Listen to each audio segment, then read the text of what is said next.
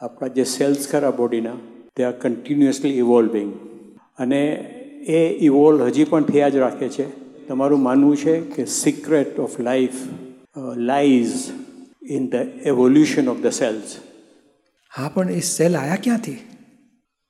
સેલને કોણે ઉત્પન્ન કર્યા?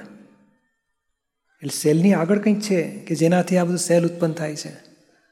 There is something greater than cell અને એ આજે બોલો, પુરુષનો દેહ બને, સ્ત્રીનો દેહ બને, કૂતરાનો દેહ બને, ગધેડાનો દેહ બને.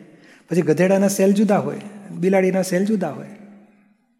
અને એ પાછું બિલાડીને બચ્ચા બિલાડી જ આવે, ગધેડાનું બચ્ચું ગધેડું જ આવે પાછું. તો એ સેલ બનાવ્યા કોણે? એની બિફોર એક છે. એ ઉભવ કેવી રીતે થાય છે? તો કે તમે માનો હું શાંતિલાલભાઈ છું, હું કરું છું. એ કરતા થવાથી કોઝલ બોડી બંધાય છે.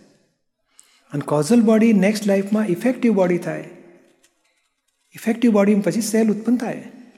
એ જ્યારે ગર્ભમાં પેસે છે ને, ત્યારે સેલ ફાધર પેલું વીર્ય અને રજ ભેગું થઈ અને યુનિયન બન્યું છે.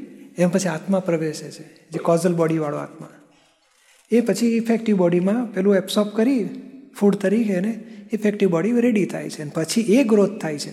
એ સેલ અંદર સેલ જે હોય છે ને, એમાં આત્મા છે. તો સેલ ગ્રોથ થાય. જો આત્મા ખસી જાય ને તો સેલ ગ્રોથ બંધ થઈ જાય. ડેડ બોડીમાં સેલ ગ્રોથ થાય પછી? ના. બંધ થઈ જાય. આત્મા હોવો જોઈએ અંદર. આત્મા હોય ને તો પછી સેલ ગ્રોથ થતું થતું થતું થતું થતું. ત્યાં જૂના નખ ઘસાઈ જાય નવા પાછા ઉત્પન્ન થાય. જૂના અમુક સેલ ડેડ થઈ જાય એ ખલાસ થઈ જાય નવા ઉત્પન્ન થાય. એ જનરેટ થયા જ કરે. આત્માની હાજરી છે તો. હવે આત્મા છે અને આત્માને જે અજ્ઞાન હોય તો ક્રોધ, માન માયાલોભ ઊભા થાય. અને ક્રોધ, માન માયાલોભ ઊભા થવાથી પરમાણુ ચાર્જ થાય અને એ ચાર્જ પરમાણુ ડિસ્ચાર્જ થાય, ત્યારે સેલ, ફિઝિકલ બોડી, હાડકા, માંસ, લોચા બધું ઊભું થાય.